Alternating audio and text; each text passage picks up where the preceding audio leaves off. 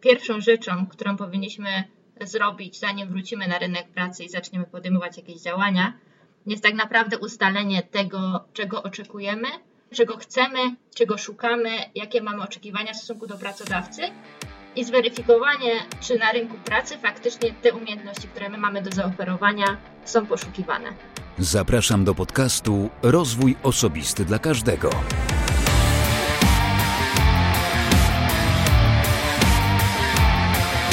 Nazywam się Wojciech Struzik, a Ty właśnie będziesz słuchał 74. odcinka podcastu Rozwój Osobisty dla Każdego, który nagrywam dla wszystkich zainteresowanych świadomym i efektywnym rozwojem osobistym.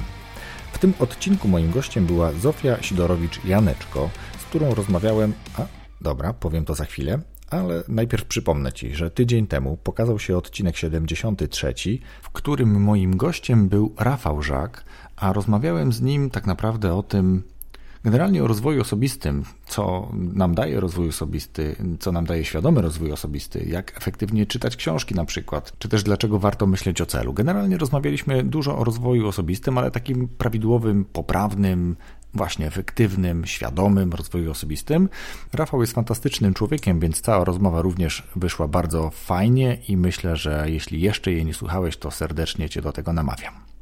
Zapraszam też przy okazji do subskrybowania podcastu i obserwowania w swojej aplikacji do słuchania podcastów. Będziesz wtedy na bieżąco śledził każdy nowy odcinek, który się pojawi w tym kanale. Zapraszam też, i tu uwaga, do obejrzenia krótkiego wideo, ponieważ miałem okazję wziąć udział w wyzwaniu Hot 16 Challenge na YouTubie. Wystarczy, że znajdziesz kanał Rozwój Osobisty dla każdego, zobaczysz ten filmik, napiszesz jakiś komentarz, sub mile widziany, czy też zostawienie subskrypcji, łapki w górę, jak to mówią youtuberzy. Będzie mi niezmiernie miło. Chwilę się postaraliśmy z synem, żeby ten materiał ciekawie przygotować. Idziemy dalej. Zapraszam też do zapisania się na podcastowy newsletter na stronie najlepszepolskiepodcasty.pl. Tam co tydzień dawka najnowszych i najciekawszych podcastowych propozycji do słuchania, ale wkrótce również coś więcej, ale o tym w swoim czasie. Dobrze, zapraszam teraz do wysłuchania tego konkretnego odcinka z Zofią, w którym usłyszysz m.in. o tym, jak zacząć proces wejścia czy powrotu na rynek pracy, jak przygotować swoje CV, jak przygotować się do rozmowy i odbyć ją bez większego stresu, gdzie szukać wsparcia. A od mojego gościa dostałem także niespodziankę dla słuchaczy podcastu, którą otrzyma każdy, kto tylko zostawi sensowny komentarz pod postem na poradnikowo.com. A teraz już zapraszam do wysłuchania naszej rozmowy. Wszystkiego dobrego. Cześć, nazywam się Zofia Sidorowicz-Janeczko. Jestem autorką bloga HR Mama i od niedawna właścicielką firmy o tej samej nazwie. Pomagam kandydatom wrócić na rynek pracy. Najczęściej po dłuższej jakiejś przerwie. Krótko, zwięźlej na temat, dobrze. To myślę, że temat jest dość interesujący. Na rynku pracy trochę się zmienia e, właśnie. Ale zanim przejdziemy do meritum, to jeszcze powiedz, jakie masz pasje, czy jaką masz pasję? Jestem mamą i myślę, że to jest e, największa moja pasja, bo e, moje dzieci są poza placówkami, czyli ja zajmuję się, jestem przedszkolem, mamą, E, i wszystkim. Jak... Także to myślę, że najbardziej. Aha. Czyli dzieciaki są twoją pasją, a jakie są duże dzieciaki? Trzy i półtora roku. Trzy lata i półtora roku. No to jeszcze tak przedszkolnie. Także. Prze przed, przedszkołą, przed, przed przedszkolem. Małe przedszkole domowe. Także dużo zabaw i aktywności. Okej, okay, dobrze.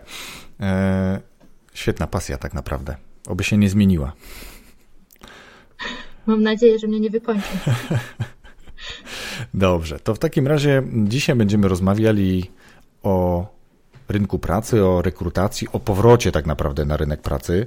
Więc y, może zacznijmy od tego, od czego zwykle powinniśmy jako kandydaci zacząć. Co to powinno być, żebyśmy dobrze na ten rynek pracy weszli, albo do tej rozmowy, czy do tych rozmów tak naprawdę, bo to nie będzie nigdy raczej jedna rozmowa, tylko to będzie wiele rozmów, żebyśmy się do tego przygotowali tak, jak powinniśmy. Mhm. Myślę, że pierwszą rzeczą, którą powinniśmy zrobić, zanim wrócimy na rynek pracy i zaczniemy podejmować jakieś działania, jest tak naprawdę ustalenie tego, czego oczekujemy, co, mm, czego czego oczekujemy, czego chcemy, czego szukamy, jakie mamy oczekiwania w stosunku do pracodawcy i zweryfikowanie, czy na rynku pracy faktycznie te umiejętności, które my mamy do zaoferowania, są poszukiwane. Czyli taka rozmowa z samym sobą, taka głęboka rozmowa, co ja chcę i czy faktycznie jestem w stanie zaoferować coś, żeby ktoś dał mi to, czego ja chcę. Mhm. Taka wymiana. Zwykło się też mówić, że idąc na rozmowę do firmy, zastanów się nie, co firma może dać tobie, ale co ty możesz wnieść do firmy swoją osobą, swoim doświadczeniem, tak?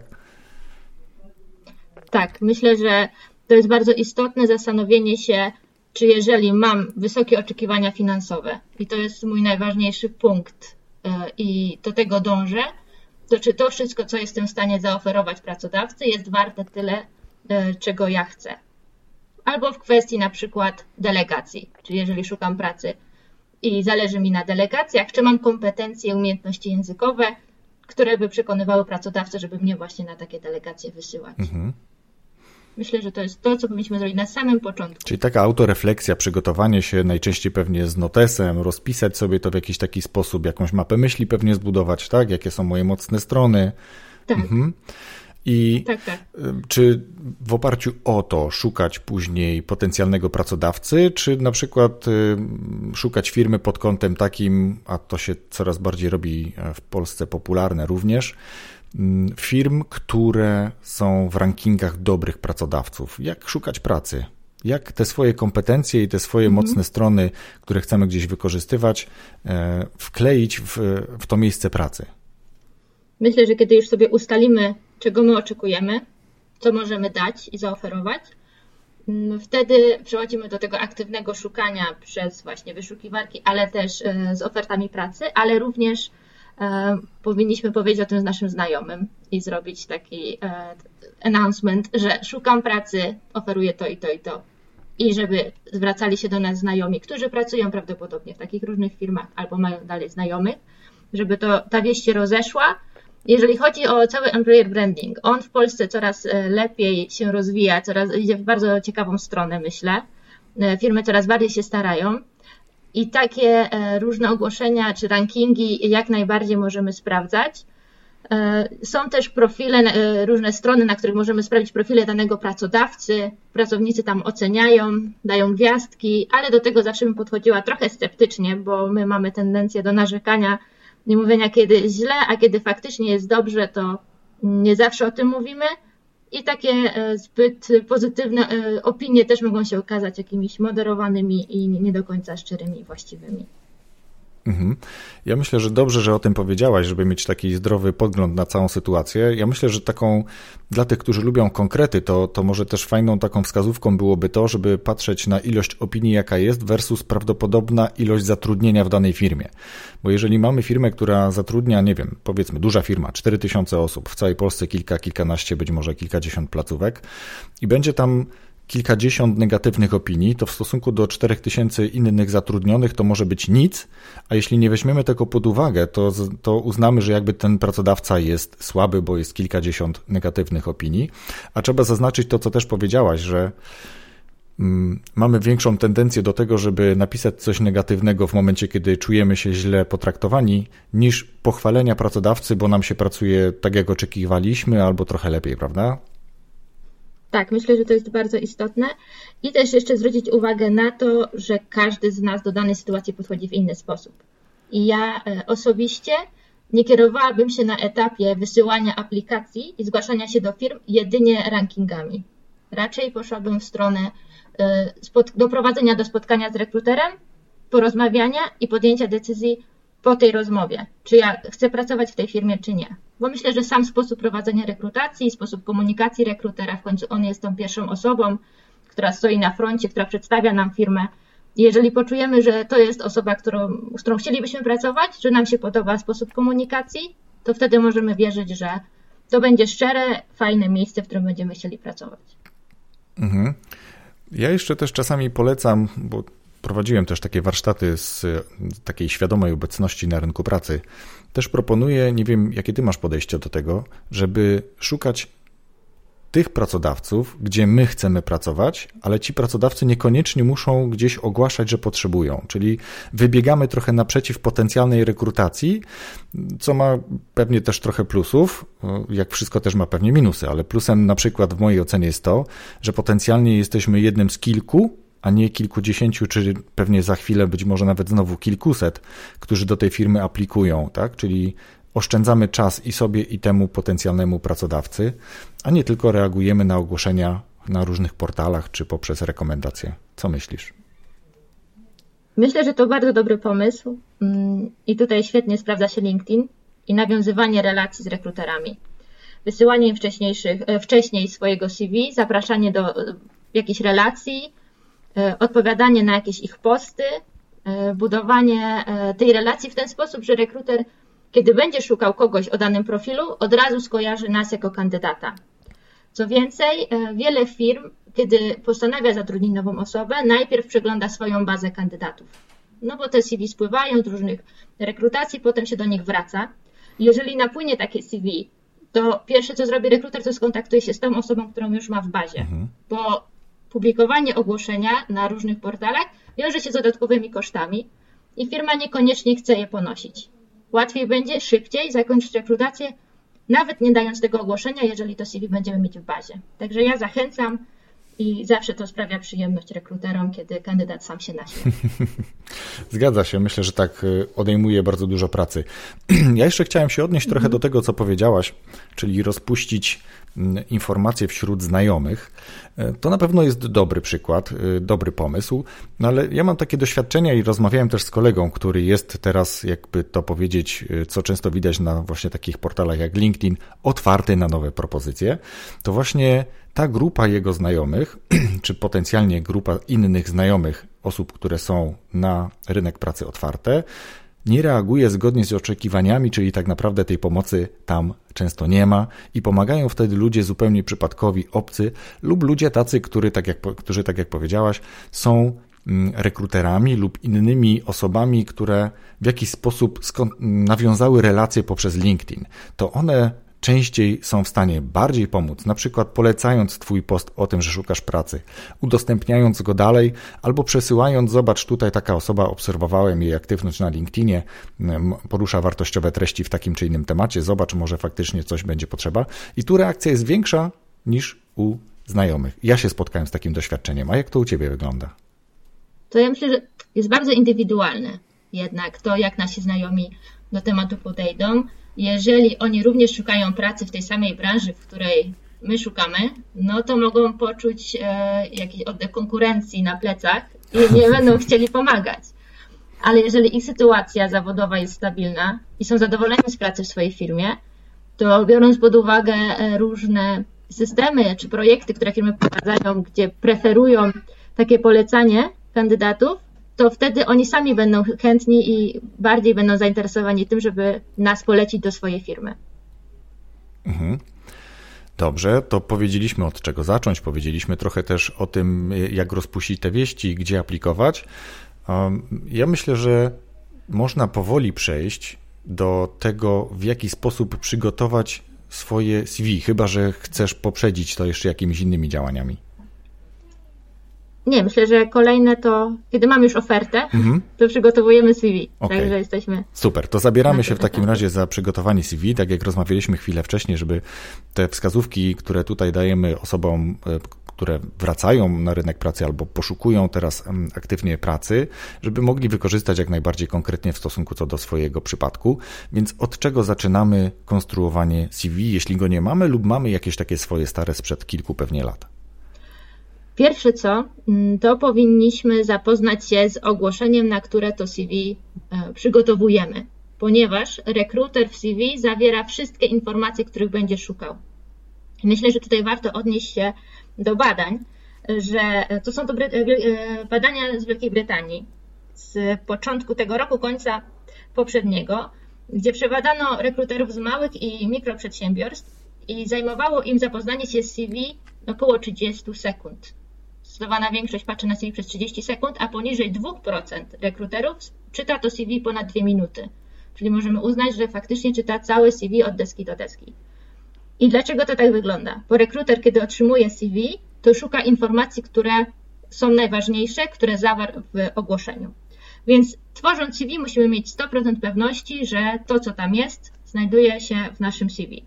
Może to być mieć formę jakichś pogrubionych e, informacji, na przykład te informacje mogą być pogrubione, mogą być w jakiś inny sposób wyróżnione, ale ważne, żeby to się znalazło, bo możemy mieć, to jest istotne, możemy mieć świetne CV, możemy być doskonałymi kandydatami, ale jeżeli te informacje zginą rekruterowi w gąszczu po prostu 10 stron świetnego doświadczenia, to on do tego nie dojdzie i zrezygnuje, jeżeli będzie miał innych kandydatów. A obecny rynek pracy sugeruje, że tych spontanicznych aplikacji kandydatów, tych y, przysłanych CV na oferty będzie więcej. Czyli też rekruter nie będzie tak zdeterminowany, żeby faktycznie zapoznać się z każdym CV bardzo dokładnie. Czyli będzie wybierał to CV, które w jakiś sposób wyróżnia się na tle pozostałych? Tak. To pewnie jedno, ale cieszę się, że powiedziałaś to, co powiedziałaś, bo to świadczy o tym, że powinniśmy być uważni i przygotowywać swoje CV pod konkretną ofertę na którą aplikujemy, pod konkretną ofertę pracy. Żeby unikać raczej takiej sytuacji, że mamy jeden swój wzór CV standardowy, który wysyłamy do 10, 100, 150, 200 czy 500 pracodawców i a nuż któremuś to wpadnie w oko. W sytuacji, kiedy rynek pracy trochę się zmienia, a jednak się zmienia, warto personalizować swoją ofertę, tak jakbyśmy przygotowywali ofertę sprzedaży do konkretnego klienta. Tak. I mówić do niego językiem korzyści. E, to, na co warto zwrócić uwagę przy tworzeniu CV, że oczywiście poza danymi kontaktowymi, które są moim zdaniem nawet ważniejsze niż imię i nazwisko, nie musimy pisać, że to jest CV, bo każdy, kto otrzyma ten dokument, to wie, co to jest. Ale bardzo fajnym narzędziem jest i które polecam wszystkim kandydatom, jest tworzenie krótkiego podsumowania, takiego o mnie na samej górze CV pod danymi kontaktowymi, gdzie w czterech, pięciu zdaniach możemy zawrzeć coś ala list motywacyjny. Czyli napisać wszystkie nasze atuty, wspomnieć również o tym, dlaczego powinni nas zatrudniać. Zatrudnić. Tutaj kandydaci mają różne metody. Niektórzy właśnie mówią tym językiem korzyści, odwołują się do swoich sukcesów. Niektórzy piszą o tym, czego oczekują od e, potencjalnego pracodawcy, na przykład, że chcą się dalej rozwijać, czy wykorzystywać te kompetencje, które mają, albo Szczególnie przy zmianie branży jest to bardzo istotne, kiedy piszą, że mam doświadczenie takie i takie, teraz poszukuję, na przykład chcę się rozwijać w innym kierunku i takiej pracy szukam. To jest bardzo korzystne, ale musimy wziąć pod uwagę to, że rekruterzy są różni. I to, co się sprawdza u jednego rekrutera i który będzie zachwycony, drugi może stwierdzić, że zupełnie bez sensu. I tutaj niestety nie ma e, złotego środka i nie ma jednej e, sprawdzonej wersji czy przepisu na taki sukces w CV. Mhm. Ja chciałem zapytać o kilka rzeczy, bo ty już zaczęłaś trochę mówić o strukturze jak gdyby CV, co jest dosyć istotne, bo ono ewaluowało przez wiele lat i trochę inaczej wygląda dzisiaj, zakładam, niż to, czego uczono, jeżeli kogokolwiek uczono mm, jakieś 10 lat temu na przykład. Ale ja chciałbym zapytać przede wszystkim o dwie rzeczy. Co musi się znaleźć na CV a co nie musi albo wręcz nie powinno znajdować na CV? Hmm. Na pewno muszą znaleźć się dane kontaktowe, wszystkie informacje zawarte w ogłoszeniu i e, tutaj są zdania podzielone w kwestii RODO, ponieważ e, część specjalistów uważa, że jeżeli kandydat przysłał swoje CV, to równocześnie wyraża zgodę na przetwarzanie danych i ta zgoda RODO jest. Spotkałam się z opiniami, że to jednak nie jest jednoznaczne i lepiej jakąkolwiek klauzulę jednak zamieścić. I myślę, że to jest ważne, istotne, dużo miejsca nie zajmuje i wpisanie tego tam jednego zdania e, o zgodzie na przetwarzanie danych e, da nam taki spokój i pewność, że nasze CV na pewno zostanie otwarte przynajmniej i przeczytane. Mhm. Pytałem, co niekoniecznie powinno się znaleźć, dlatego że też prawo reguluje pewne rzeczy z racji na na przykład dyskryminację, tak? Więc pewnych tak. rzeczy e, nie musimy wpisywać i co to na przykład jest? E, o tym nie pomyślałam, ponieważ to nadal bardzo często się pojawia i kandydaci sami z chęcią się tym dzielą. Mhm. E, ale taką informacją na przykład jest, nas, jest informacja o posiadaniu dzieci, informacja o statusie, czy, czy jesteśmy zamężni, czy nie, czy mamy żonę. Mhm. Te informacje zupełnie nie muszą się pojawiać. Nie musimy też dawać swojego wieku, nie musimy podawać również swojego adresu zamieszkania czy zameldowania. A co ze zdjęciem? Te informacje są. Zdjęcie to jest bardzo kwestia indywidualna. Mhm. Ja jestem zdania, że jeżeli nasze stanowisko wymaga na przykład wzbudzania zaufania, pracy z klientem i istotne jest to, żeby, żebyśmy zachęcali do e, współpracy kogoś mhm. i że to jak wyglądamy ma jakiś wpływ na efekty naszej pracy, to wtedy jak najbardziej jakieś uśmiechnięte zdjęcie, takie wzbudzające zaufanie, żeby to zdjęcie pasowało do, te, do naszej roli, pokazywało, że ja tak wyglądam, że wasi klienci będą chcieli ze mną pracować, bo będą mi ufać jak najbardziej. Jeżeli to jest praca, która nie wymaga pracy z klientem i nie będziemy twarzą firmy, nie będziemy w żaden sposób jej reprezentować, y, czy też nasze kompetencje i umiejętności będą ważniejsze od tego, bo istotniejsze jest to, że potrafimy coś, nie wiem, naprawić czy zrobić, wtedy zdjęcia bym nie dodawała. Mhm. A jeśli już bardzo chcę. właśnie, a jeśli już, to raczej takie właśnie przygotowane, tak jak ty ładnie to opisałaś, a niekoniecznie na przykład wycięte, bo akurat takie mi się zdarzyło z, z ostatnich, nie wiem, ostatniego urlopu, czy gdziekolwiek indziej, żeby to było zdjęcie, nazwijmy to profesjonalne, przygotowane. E, to się chyba nawet nazywa takie sesje biznesowe. Nawet dla kogoś, kto szuka pracy, to taka sesja by się przydała, prawda? Tak, są sesje biznesowe y, i też również dla kandydatów. To się przydaje przy tworzeniu różnych profesjonalnych profili social media i tak dalej. Także jak najbardziej. Mm, myślę, że taką sesję mini na potrzeby jednego CV możemy sobie sami zrobić w domu na białym tle, dobra lampa. Kogoś prosimy o zrobienie zdjęcia, czy nawet to selfie robimy, ale w taki sposób, żeby nie wyglądało jak selfie, mhm. czyli ramiona widać, biała koszula, czy coś takiego jak najbardziej. Ale są też zawody kreatywne i tutaj też możemy się bardziej otworzyć na różne możliwości i, i dać. E, Upust swojej kreatywności. Spełniać się bardziej. Tak, tak, zdecydowanie. Dobrze. E, super, czyli wiemy, co powinno się znaleźć, a co niekoniecznie e, musi się znajdować na CV. To wróćmy do tej struktury. E, cieszę się, że powiedziałaś o tym podsumowaniu. Dobrze, że powiedziałaś też o języku korzyści. Możemy trochę powiedzieć więcej, albo przynajmniej zachęcić do tego, żeby sobie mm, słuchacze doczytali, co oznacza język korzyści. I tu myślę, że warto to, co powiedziałem wcześniej, powiedzieć o tym, że to są korzyści dla pracodawcy z tego, co on będzie miał z uwagi na to, że nas zatrudni, a nie jakie e, my chcemy mieć korzyści z tego, bo to jest chyba w tym momencie drugo, e, drugoplanowe. No ale dobrze. Ja odniosę się trochę też jeszcze odnośnie struktury CV, do tego jak to wyglądało kiedyś, zawsze, że CV to generalnie wiadomo grube litery, gdzieś początek, imię, nazwisko, później jakieś takie dane osobowe, a później już zaczynało się i to były różne szkoły, albo e, od edukacji, albo od zatrudnienia, i wypisywało się wszystko, od pierwszego pracodawcy po ostatniego. Mm, a dzisiaj szkoła, z tego co się orientuje, mówi trochę inaczej: napisz ostatnie swoje e, miejsca pracy, albo podsumuj, tak jak powiedziałaś, czym zajmowałeś się przez ostatnie x lat, mm, kim byłeś na rynku pracy, i zrób to w taki sposób, żeby to CV właśnie nie miało tych 10 stron, o których mówiłaś, tylko żeby ono wyróżniało się na, tle pozostałych. Zainteresuj rekrutera, a później dopowiesz wszystko na rozmowie. Tak. Są różne szkoły, jeżeli chodzi o mhm. długość CV. Niektórzy mówią, że ma mieć jedną stronę, inni mówią, że maksymalnie dwie.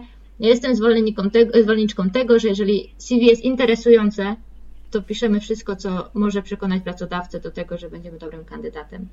Jeżeli chodzi o strukturę, to przyjmują one teraz najróżniejsze formy. Dla mnie najważniejsze jest to, żeby patrząc na CV, żebym się nie zgubiła patrząc na CV. Czyli żeby wszystko było jasne i czytelne.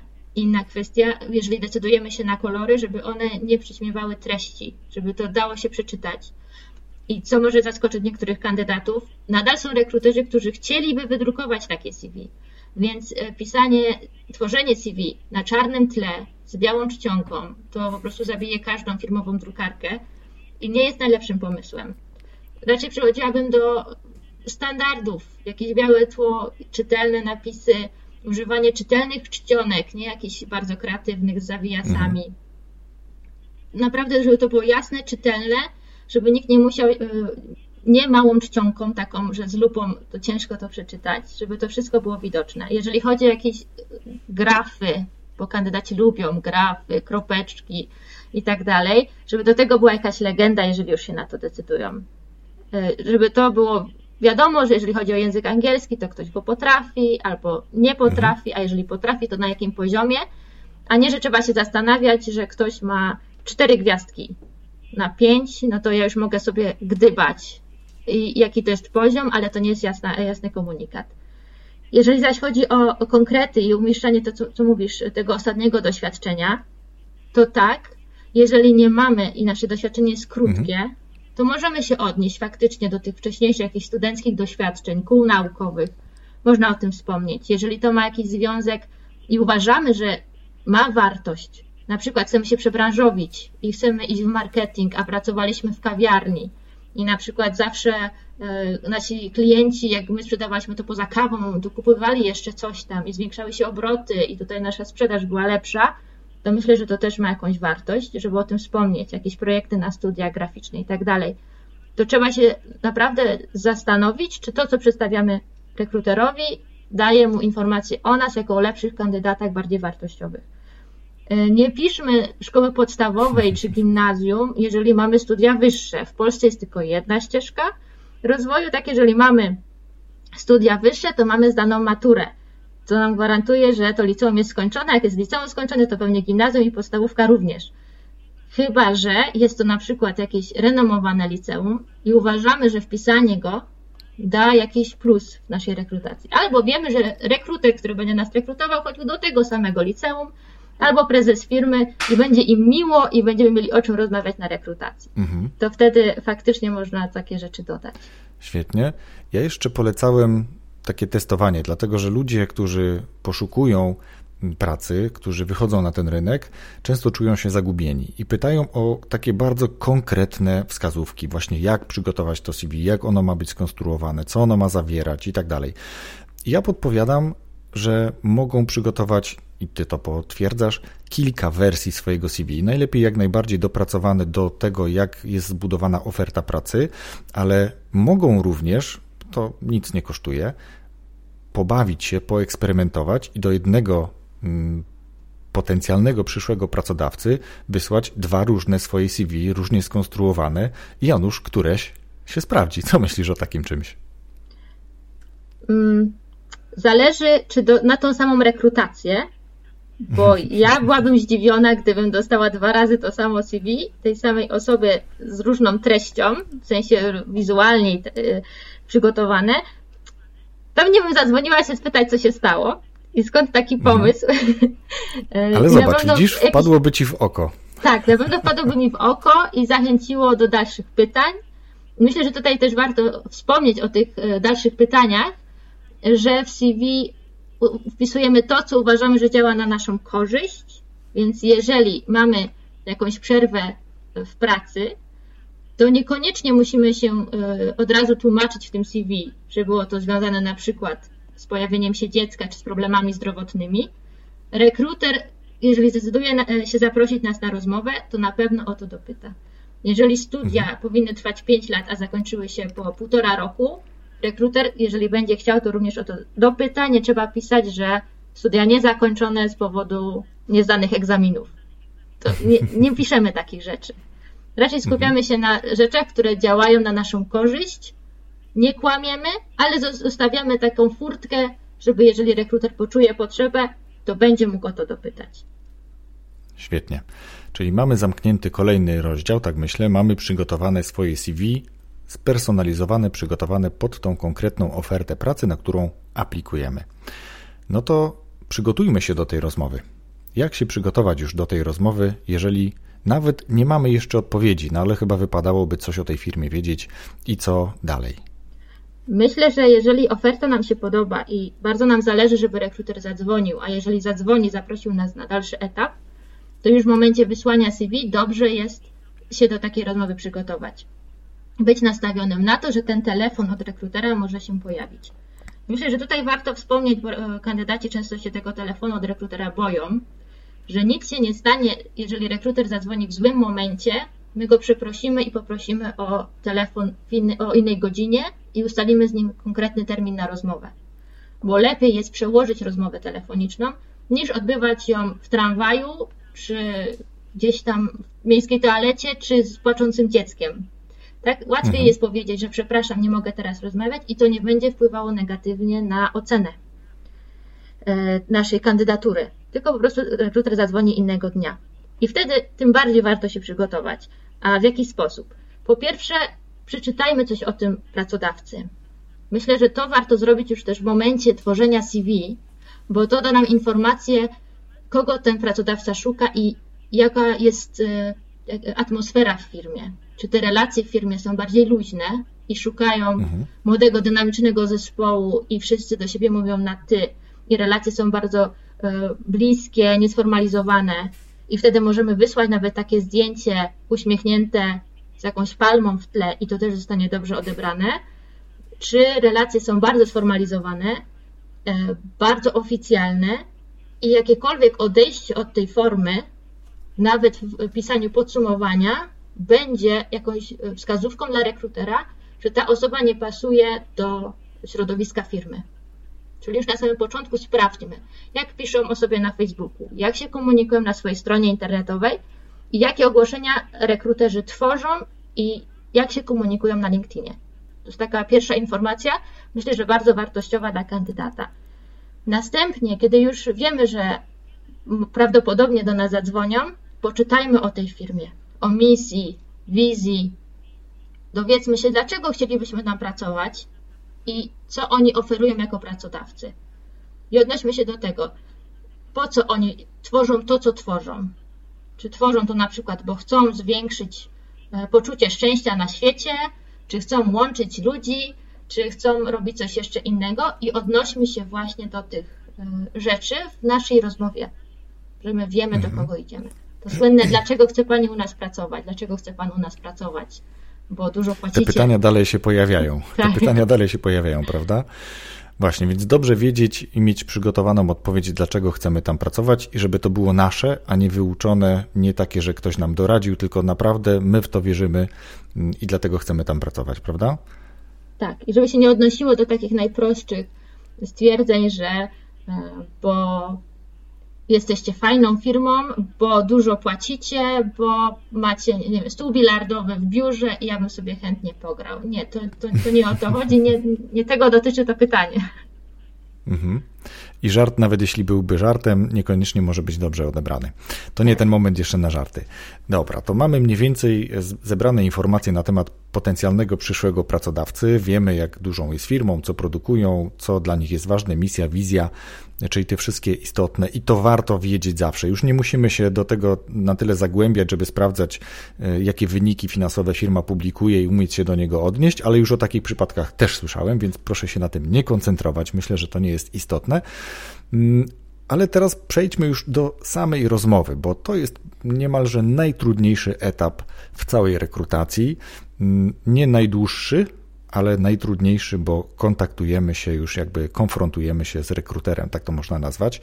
Jakbyś powiedziała, jak teraz do samej rozmowy się przygotować, jak się na przykład ubrać, jak siedzieć? I co mówić, albo czego nie mówić, to już tak chwileczkę troszeczkę nawiązaliśmy do tego, ale skupmy się teraz już na samej rozmowie i na tym, że no jakby nie było, jest to całkiem duży stres. Więc jak sobie poradzić z tym, żeby trochę tego stresu umniejszyć, a później dobrze wypaść. Jeżeli zaczynamy od samego ubioru, bo to jest jakby ten pierwszy element, który przygotowujemy, mhm. to ubierzmy się wygodnie. I tutaj szczególnie do pań, że nie chodzi o to, żeby przyjść w najbardziej eleganckich butach, jakie mamy, które będą nas cisnąć i nie będziemy mogły się skupić na rozmowie, tylko lepiej w butach e, może mniej eleganckich, ale wygodnych. To strój ma być taki, żebyśmy się czuli dobrze, komfortowo i potrafili się skupić na samej rozmowie. Żeby nas e, tutaj właśnie nic nie uciskało, nic nie gniotło, żebyśmy 100% mogli być w stanie skupienia, e, skupić się na tym, co mówi do nas rekruter i na naszych odpowiedziach. Druga kwestia. Bardziej jestem zwolenniczką tego, żeby ten ubiór był raczej neutralny niż konkretnie nas określał. Czyli jeżeli jak chcemy jakiś makijaż zrobić, to nie za mocny. Jeżeli biżuteria, też nie zbyt pretensjonalna, chyba że takie jesteśmy w 100% i takie chcemy się pokazać, bo myślę, że to jest istotne. Szukamy pracodawcy, który, w, który, którym będziemy się to. dobrze czuć. Tak. Więc jeżeli mhm. ja na co dzień zawsze chodzę bardzo kolorowo ubrana, e, mam dredy, e, kolczyki, czy tatuaż na twarzy, to nie zamalowuję tego na etap rekrutacji, tylko taka, jaka jestem, na tą rekrutację przychodzę. Bo mhm. jeżeli pracodawca się na mnie zdecyduje, to bierze mnie taką, jaką jestem w 100%. Tak? Ale jeżeli okazuje się, że jednak jestem osobą może mniej ekspresyjną, tak? I ubranie się w białą koszulę, jakieś spodnie raczej neutralnie nie, nie godzi w moje poczucie i, i mnie, tak? To, to też może być to dobry pomysł. Także raczej na spokojnie e, tutaj ten ubiór, żeby nie pokazywał konkretnie żadną stronę i też nie wzbudzał jakichś te skrajnych emocji u rekrutera. Mm. Mhm. I też dopasowujemy go do firmy i tak jak firma się komunikuje. Myślę, że to też jest ważna wskazówka, że jeżeli firma, e, firma e, oczekuje dress code od pracowników, to my przychodząc na rozmowę rekrutacyjną już w ten dress code się wpisujemy. Także y, myślę, okay. że warto zwrócić uwagę. Dobrze, że to powiedziałaś. Ja myślę, że dodałbym tutaj, no, albo nazwałbym to, bo, bo ty powiedziałaś o tym, ale ja bym to nazwał tą autentycznością, żebyśmy my na tej rozmowie ubrali się i zachowywali autentycznie możliwie najbardziej. Tak? Mhm. Czyli jeżeli tak jak powiedziałaś też trochę wcześniej, jeżeli to jest na przykład jakiś dom mediowy, jakaś agencja kreatywna, która tej kreatywności od nas wymaga, to możemy sobie trochę więcej, na trochę więcej pozwolić. To pewnie ten dread, te kolorowe, mm, kolorowy ubiór pewnie się trochę bardziej sprawdzi albo nie będzie przeszkadzał. Jeśli aplikujemy do sklepu rowerowego, to pewnie nawet jak przyjedziemy na rowerze w stroju kolarskim, to też to przejdzie, mhm. ale już w tym samym stroju kolarskim nie przyjedziemy do pracy, kiedy aplikujemy do banku na przykład, tak? Więc jakby, żeby pokazać tą, tą różnicę w tym przygotowaniu i podejściu do samej rozmowy. Dobra, to omówiliśmy sobie mm, przygotowanie się pod kątem ubioru i takich e, dodatków. No i to wracamy do rozmowy. Okej. Okay. Do tego stresu trochę i tego, co mówić i tak dalej. Następnie wydrukujmy sobie nasze CV albo miejmy je w telefonie, tak pod ręką i sobie je kilka, kilkanaście razy przeczytajmy, żebyśmy wiedzieli, co my powiedzieliśmy temu rekruterowi o sobie, o co on może pytać, do czego może się odnieść, jakie może mieć pytania. Warto się zastanowić w stosunku do tego ogłoszenia, na które zaaplikowaliśmy, kogo ta firma oczekuje, jaki byłby ich mhm. idealny kandydat naszym zdaniem, bo być może trafimy i właśnie takiego kogoś oni szukają. E, czy to ma być właśnie osoba bardzo swobodna, czy raczej, raczej nawiązująca jakieś formalne relacje, jak ma się zachowywać, kim ma być, tak? I zastanówmy się i odnieśmy to do, do siebie, do naszego doświadczenia, do tego, jak ta osoba na przykład ma sobie radzić w jakichś trudnych sytuacjach, tak? Żebyśmy się nad tym zastanowili mhm. wcześniej, siedząc w tym swoim CV w domu, czy jadąc już na tą rozmowę. Myślę, że to może nam dać dużo spokoju, uświadomienie sobie, że tak, ja na przykład taki jestem i myślę, że oni tylko kogoś szukają, więc ja po prostu powiem, taki jestem. Albo oni szukają kogoś z takimi umiejętnościami. Ja tego nie mam. Albo ja sobie tak dobrze nie radzę w takich i takich sytuacjach. Nigdy nie negocjowałem. Oni szukają kogoś, kto negocjuje. Czy mam w swoim życiu takie doświadczenia, które mogę odnieść do tego, o co oni potencjalnie będą mnie pytać? Takie zastanowienie się kim ja jestem, co mam do zaoferowania, kogo oni szukają. Jeżeli to mam, to jak to udowodnię? Jeżeli tego nie mam, to do jakich doświadczeń ze swojego życia mogę się odnieść? Mhm. Czy myślisz, że pomocne może być na etapie przygotowania się do nowej rekrutacji, ale też myślę tak szeroko trochę powiem, takim rozwoju zawodowym, przeprowadzenie na sobie pewnych badań, testów osobowościowych, takich, które pomogą mi określić, zdefiniować albo nazwać swoje mocne strony, te obszary, które mogą być interesujące dla pracodawcy? Myślę, że jak najbardziej. Freeze, Gallup, te testy e, zachęcałabym do tego, żeby je zrobić, e, porozmawiać e, może z jakimś coachem, żeby jakby coachem kariery, czy w ogóle ustalić, co jest tą ścieżką, której ja się najlepiej czuję. Być świadomym mhm. tego, jakie mam mocne strony, jakie mam słabe strony i co jestem w stanie zaoferować. To na pewno pomaga mhm. i też pomaga odpowiadać na te trudne pytania. Ja mam jeszcze mm, kilka pytań, ale chciałbym teraz przytoczyć pytanie od jednego z patronów. Myśmy chwilę rozmawiali, więc e, teraz je tylko odczytam. Mm, ono jest bardzo na czasie i myślę, że jest całkiem trafione. Do tego odcinka się nadaje. Jak zweryfikować u kandydata to, czy będzie uczciwie pracował na home office? Czy będzie się starał, czy raczej wykorzystywał tę sytuację na swoją korzyść? Co ty na to? Mhm. Myślę, że pierwszym pytaniem jest, czego pracodawca oczekuje od kandydata? Czy oczekuje od niego faktycznej pracy przez 8 godzin, czy zrealizowania zadań i dostarczenie celów, dowiezienie wyników? Bo jeżeli zależy nam na wynikach, to wtedy pytania, które mogą paść podczas rozmowy, odnosiłyby się właśnie do realizowania jakichś celów. Jak bardzo ten kandydat jest e, skupiony na tym, żeby zrealizować dany cel, jak sobie radzi, kiedy są jakieś przeciwności, jak sobie radzi z realizowaniem wielu y, zadań jednocześnie i odnoszenie tego konkretnie do doświadczeń tego kandydata. Czy na przykład ma takie doświadczenie y, w pracy zawodowej, że na przykład właśnie pracował zdalnie. Jak sobie mhm. radził? Konkretnie na przykład z łączeniem pracy w domu z opieką nad dziećmi, którą teraz większość musi wykonywać jednak rodziców jednocześnie. Mhm. I skupianie się, czy faktycznie zależy nam na, nam na tym mikromanagemencie, czy zależy nam na wynikach i zaufaniu do, e, do pracownika. Myślę, że wielu pracodawców idzie jednak w tą stronę zaufania.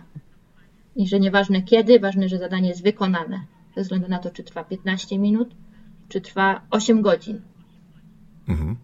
Myślę, że dobrze, że to powiedziałaś, dlatego że ci pracodawcy, szczególnie nowe firmy, mniejsze agencje, które są bardziej otwarte i przygotowane na taką ewentualność, ufają pracownikom i koncentrują się na zadaniach, jakie im zlecają.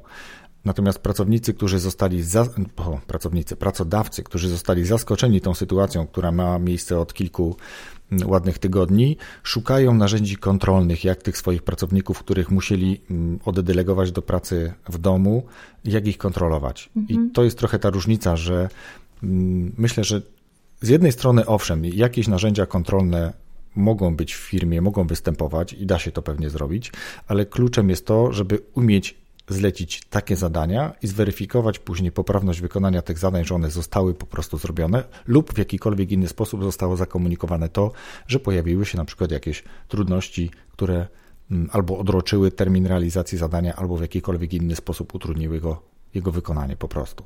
Tak, myślę, że tutaj ogromny, ogromne zadanie leży, stoi przed działami HR w tych firmach, żeby tak potrafiły prze, e, przekonać pracowników i przemówić, e, zbudować e, to poczucie wspólnoty, jedności, dążenia do realizacji wspólnych e, celów firmy, żeby ci pracownicy, pomimo bycia na home office, bycia w domu, chcieli realizować te cele nie dlatego, że muszą napisać raport na koniec dnia, ale dlatego, że faktycznie wierzą w to, co robią. I to jest kwestia rekrutowania takich ludzi, którzy tą pracę faktycznie chcą wykonywać z uwzględnieniem tego, że sytuacja jest trudna i każdy sobie radzi inaczej. I myślę, że to też jest istotne. Nie takie zero-jedynkowe patrzenie na, na, na pracownika, kandydata, tylko faktycznie wejście w jego trudną sytuację. Ja poczynię sobie teraz taką dygresję małą, bo myślę, że ta sytuacja też na to pozwala. Bardzo wiele firm, które do tej pory nie wyobrażały sobie, że dane stanowisko, dana osoba może pracować zdalnie, na przykład chociażby księgowe, okazuje się, że mogą sobie świetnie radzić na pracy zdalnej i ta praca jest y, tak samo efektywna, jeśli nie bardziej, a pod kątem kosztowym jest bardziej opłacalna, bo nagle się okazuje, że dokumenty, które musiały być wcześniej drukowane w firmie, pracując w domu, one nie muszą być drukowane. Drukuje się je do PDF-ów czy jakichkolwiek innych formatów, one po prostu są, ale nie musi się drukować to stricte na papierze. E, to jest jakby jedna rzecz. I druga sprawa to jest ta kwestia, którą pewnie to bardziej dotyczy mniejszych firm, aczkolwiek może i tych dużych, również w pewnych obszarach. Mm, rozmawiałem z kilkoma osobami, które mówią, to się tak teraz poukładało, że mój zespół pracuje zdalnie, i ja zrezygnowałem z jednego, czy dwóch, czy pięciu biur, które miałem wcześniej i od czasu do czasu wynajmujemy sobie tylko jakiś coworking, gdzie, gdzie się spotykamy, a tak naprawdę wszyscy pracują zdalnie i im to pasuje i dla mnie jako szefa firmy jest to też opłacalne pod takim, takim, takim czy innym względem. Więc myślę, że to też warto wziąć pod uwagę i z tej całej sytuacji, która cały czas jeszcze jest jakąś taką nerwową, wyciągnąć to, co jest najbardziej korzystne dla firmy i dla człowieka, nie? Tak, myślę, że wiele firm będzie szło w tą stronę jednak pracy zdalnej. Mm, I myślę, że z korzyścią tak naprawdę dla wszystkich, chociaż wiadomo, że jeżeli pracownicy będą wykazywać jakieś chęci bliższych relacji, no bo to jest bardzo indywidualne, jak, jaki zespół tworzymy, no to wtedy trzeba im dać taką możliwość, żeby też nie czuli się jacyś odizolowani. Tutaj jest mhm. właśnie zadanie przed HR-ami. Dobrze, to przejdźmy teraz bardziej do tego, czym ty się zajmujesz e, na co dzień, bo jeśli dobrze zrozumiałem, prowadzisz blog skoncentrowany na mamach, które chcą lub za chwilę będą wracały na rynek pracy. No to chciałbym o to trochę podpytać. Mhm. Jakie największe e, bariery obserwujesz u takich osób, które może artykułują to, że chcą, ale mentalnie być może jeszcze nie są gotowe. Wiedzą, że już powinny, ale jakoś jeszcze nie wiedzą, jak to zrobić. Z czym ty się spotykasz? Jaka jest największa, najczęstsza bariera? Największy problem najczęściej to jest właśnie to, co powiedziałeś, że e, czują, że niby powinny, ale nie do końca chcą, nie do końca to czują. I myślę, że tutaj e, wielkim problemem są oczekiwania społeczne, otoczenia, które stawia te matki e, w dwóch, przed dwoma wyborami. Albo są tymi matkami, które są wyrodne i zostawiają małe dziecko i wysyłają je do jakichś placówek i zostawiają i robią źle, bo wybierają karierę, albo są tymi leniwymi, które wybierają dziecko, bo im jest tak wygodnie i nie chcą pracować. Nie pozostawia się tym kobietom przestrzeni na to, żeby zdecydowały, że na przykład chcą wrócić na pół etatu. Jeszcze niewielu pracodawców w Polsce jest na to gotowych, żeby kobietom taką możliwość dać. Najczęściej oczekują jednak stuprocentowego zaangażowania, a przez to, że jednak mamy też szklane sufity i dysproporcje finansowe, rodziny decydują się na to, że to jednak mężczyzna będzie jakby ciągnął, e, utrzymywał ciągłość zatrudnienia, a matka będzie tą, która będzie rezygnować z pracy, na przykład w, w czasie choroby dziecka. Więc mhm. tutaj te matki są postawione przed bardzo trudnymi wyborami. I myślę, że to jest e, ten moment, w którym decydują ich priorytety i się kształtują. I ja zawsze powtarzam, że prawdziwa kariera zawodowa zaczyna się na macierzyńskim, bo właśnie wtedy ustalamy to, co jest dla nas najważniejsze i wybieramy to, co jest dla nas najbardziej istotne. Czyli jeżeli ja chcę się rozwijać zawodowo, to skupiam się na tej ścieżce, która da mi największą satysfakcję, najczęściej, Y, a nie na tym, co, y, co otoczenie prawdopodobnie będzie oczekiwało, że będzie ważniejsze, bo gdzieś pojawia się to dziecko i to dziecko też wpływa na moje decyzje. Więc jeżeli mam wybrać pracę 8 godzin, czy bycie z dzieckiem, wybieram pracę to tylko dlatego, że ta praca, poza oczywiście satysfakcją finansową, będzie mi dawała też jeszcze jakieś inne benefity, mhm. chociażby rozwojowe. Co mówisz wtedy takim osobom, które zwracają się do ciebie z prośbą o pomoc w przygotowaniu ich wejścia ponownego na rynek pracy? Jak to mm, wygląda od twojej strony? Pierwsze co, to zaczynamy tak, jak mówiłam tutaj, czyli zastanawiamy się, czego te mamy oczekują, jakie mają możliwości, sytuację w ogóle rodzinną.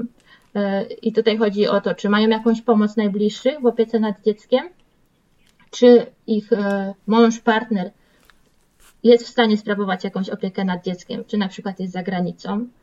Jeżeli placówka, to do jakich placówek to dziecko może pójść? Tak, to te wszystkie takie e, najbardziej podstawowe rzeczy musimy ustalić, bo często kobiety e, postanawiają wrócić na rynek pracy, ale w ogóle się nad tym nie zastanawiają. Dziecko pójdzie gdzieś do placówki, a potem się okazuje, że przy ich formie zatrudnienia, na przykład zmianowej, trzeba się zastanowić, jakie to jest przedszkole, i czy faktycznie jest taka możliwość, żeby to dziecko od 8 do 16 było w placówce, czy musi być od 7, to musimy się na tym mhm. zastanowić. I kiedy to wiemy, wtedy możemy podejmować dalsze decyzje o tym, czy trzeba na przykład zrobić jakiś dodatkowy kurs, dokształcić się. Ja zawsze e, radzę. Już w momencie tak naprawdę pojawienia się tego dziecka na świecie, te drzemki tego dziecka poświęcać na słuchanie podcastów właśnie, albo na oglądanie filmów e, w wersji e, oryginalnej językowej, czytanie branżowych gazet, jeżeli na przykład zajmujemy się marketingiem, to śledzenie tych największych kampanii, żeby w momencie, w którym ta kandydatka przychodzi na rozmowę rekrutacyjną i rekruter pyta, dobrze, to co pani robiła przez ten czas, bo widzę, że tutaj ma pani przerwę w karierze, co pani robiła, żeby ta kandydatka potrafiła powiedzieć, zajmowałam się dzieckiem, ale, albo też w ogóle o tym nie wspominała, bo nie ma takiej potrzeby, ona nigdzie nie musi o tym mhm. mówić. Albo powiedziała, że kształciłam się, robiłam kursy. Mogą być to nawet darmowe online, ale pokazujące, że ona coś robiła, kształciła się.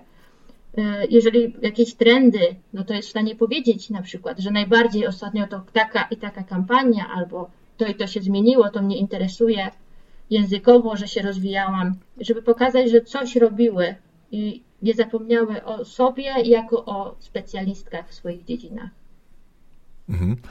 Ja muszę Ci podziękować za to, co powiedziałaś właśnie, nie dlatego, żeby słuchać podcastów, ale właśnie powiedzieć o tym, żeby czas, który mm, osoby, w tym wypadku mamy, o których mówisz, poświęciły, owszem, skupiły się na dziecku, na rodzinie, bo to jest ten czas najważniejszy, ale w tych momentach, kiedy tylko mogą, żeby również myślały o sobie jako o powrocie, czy osobie, która kiedyś wróci na ten rynek pracy, czy będzie rozkręcała własny biznes, bo takie bardzo często są właśnie decyzje podejmowane mm, na tych okresach urlopów macierzyńskich, czy, czy później wychowawczych, kiedy kobiety decydują się wejść w jakąś działalność doradczą, nie wiem, rękodzielniczą, jakąkolwiek inną, mm, lub właśnie wrócić do pracy. Więc, żeby być na bieżąco, śledzić to, co się dzieje na rynku, w którym my się specjalizujemy, albo myśleć o tym, w którym kierunku swój rozwój zawodowy chce skierować i te czynności podejmować, czy to właśnie poprzez słuchanie podcastów, czy udział w darmowych webinarach, darmowych szkoleniach. Tego dzisiaj jest naprawdę bardzo dużo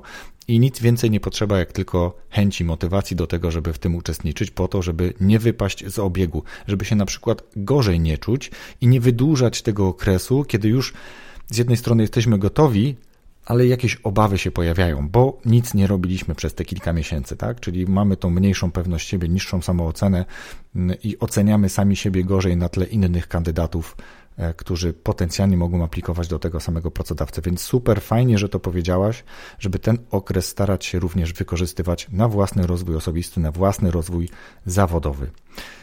Co chcemy jeszcze dodać, powiedz mi? Chcemy dodać to, żebyśmy pamiętali o tym, że nie tylko rekruter nas rekrutuje do firmy, ale też my wybieramy pracodawcę, u którego chcemy pracować. I żebyśmy nie stawiali się jako kandydaci y, w stanowisku, w którym ktoś nam robi przysługę, że nas zatrudnia. Nie, to jest jasny deal. Każdy wie, co daje, każdy wie, co otrzymuje i żebyśmy się tego trzymali, bo jesteśmy wartościowymi kandydatami i wybieramy pracodawców, u których chcemy spędzać dużą część naszego życia i w, którą chcemy się, w który chcemy się angażować. Także żebyśmy o tym pamiętali, zarówno jako mamy wracające na rynek pracy, ale również mężczyźni, kobiety, wszyscy. Tak? Jesteśmy wartościowi. Mhm. I to jest jasne. Dokładnie. Jesteśmy wartościowi i każda ze stron, to co powiedziałaś, to jest, to jest umowa. Każda ze stron ma swoje przywileje, ale ma też swoje obowiązki, zarówno pracownik w stosunku do pracodawcy, jak i pracodawca w stosunku do pracownika. Więc dobrze znać swoje prawa, ale dobrze też znać swoje obowiązki, bo zdarza się, że o tym pracownicy zapominają. Niestety tak. Dokładnie. E, Zosiu, bardzo dziękuję Ci za te bardzo konkretne i na bieżąco wskazówki dla wszystkich, którzy mm, czują potrzebę wrócić na rynek pracy lub zmienić coś ze swoim rozwojem zawodowym lub zmienić po prostu pracodawcę, tak? Bo teraz, e, no niestety na rynku dzieje się różnie i taka potrzeba może się teraz pojawić. Nawet częściej teraz będzie się pewnie pojawiała potrzeba przebranżowienia zupełnie z racji na to, że niektóre branże bardziej dostały mm, w kość, mogę powiedzieć, w stosunku do innych, więc może ktoś czuć, że przejdę do tej branży, która dalej się dobrze trzyma, bo moja spadła i nie wiadomo kiedy się podniesie. Więc myślę, że te wskazówki są jak najbardziej mm, dobre. I teraz powiedz proszę mm, w kolejności, jaką zwykle pytam gości, co poleciłabyś do obserwowania albo do czytania pod kątem takim właśnie, o którym rozmawialiśmy na przykład, tak? Czyli coś, co utrzyma naszą, mm, nasz rozwój zawodowy na dobrym poziomie, naszą świadomość, naszą obecność na rynku pracy na dobrym poziomie lub jakąkolwiek inną pozycję, którą po prostu chciałabyś polecić. Myślę, że każdy powinien znaleźć w swojej branży jakiś swój autorytet i się go trzymać. Jeżeli nie potrafimy takiego kogoś określić, to stworzyć profil na LinkedInie, tam wyszukać firmy, w których chcielibyśmy kiedyś pracować, znaleźć ich pracowników i zobaczyć, jaką ścieżkę kariery oni przeszli. Oni tam mają na swoich profilach kursy, które zrobili, i w ten sposób możemy iść i się rozwijać w tą stronę, którą chcielibyśmy, jak widzimy naszą karierę za na przykład 10 lat na stanowisku tego kogoś właśnie w danej firmie. Dobrze, to teraz jeszcze powiedz w takim razie tylko mm, osoby, które potencjalnie chciałyby się z Tobą skontaktować, bo mają taką potrzebę, czują, że jesteś osobą, która może im pomóc. Jak się z Tobą skontaktować, gdzie Ciebie szukać, gdzie najszybciej lub najlepiej reagujesz? Najszybciej reaguję na Facebooku, na moim fanpage'u HR Mama, ale można mnie również znaleźć na mojej stronie internetowej www.hrmama.pl. Rozwój osobisty dla każdego.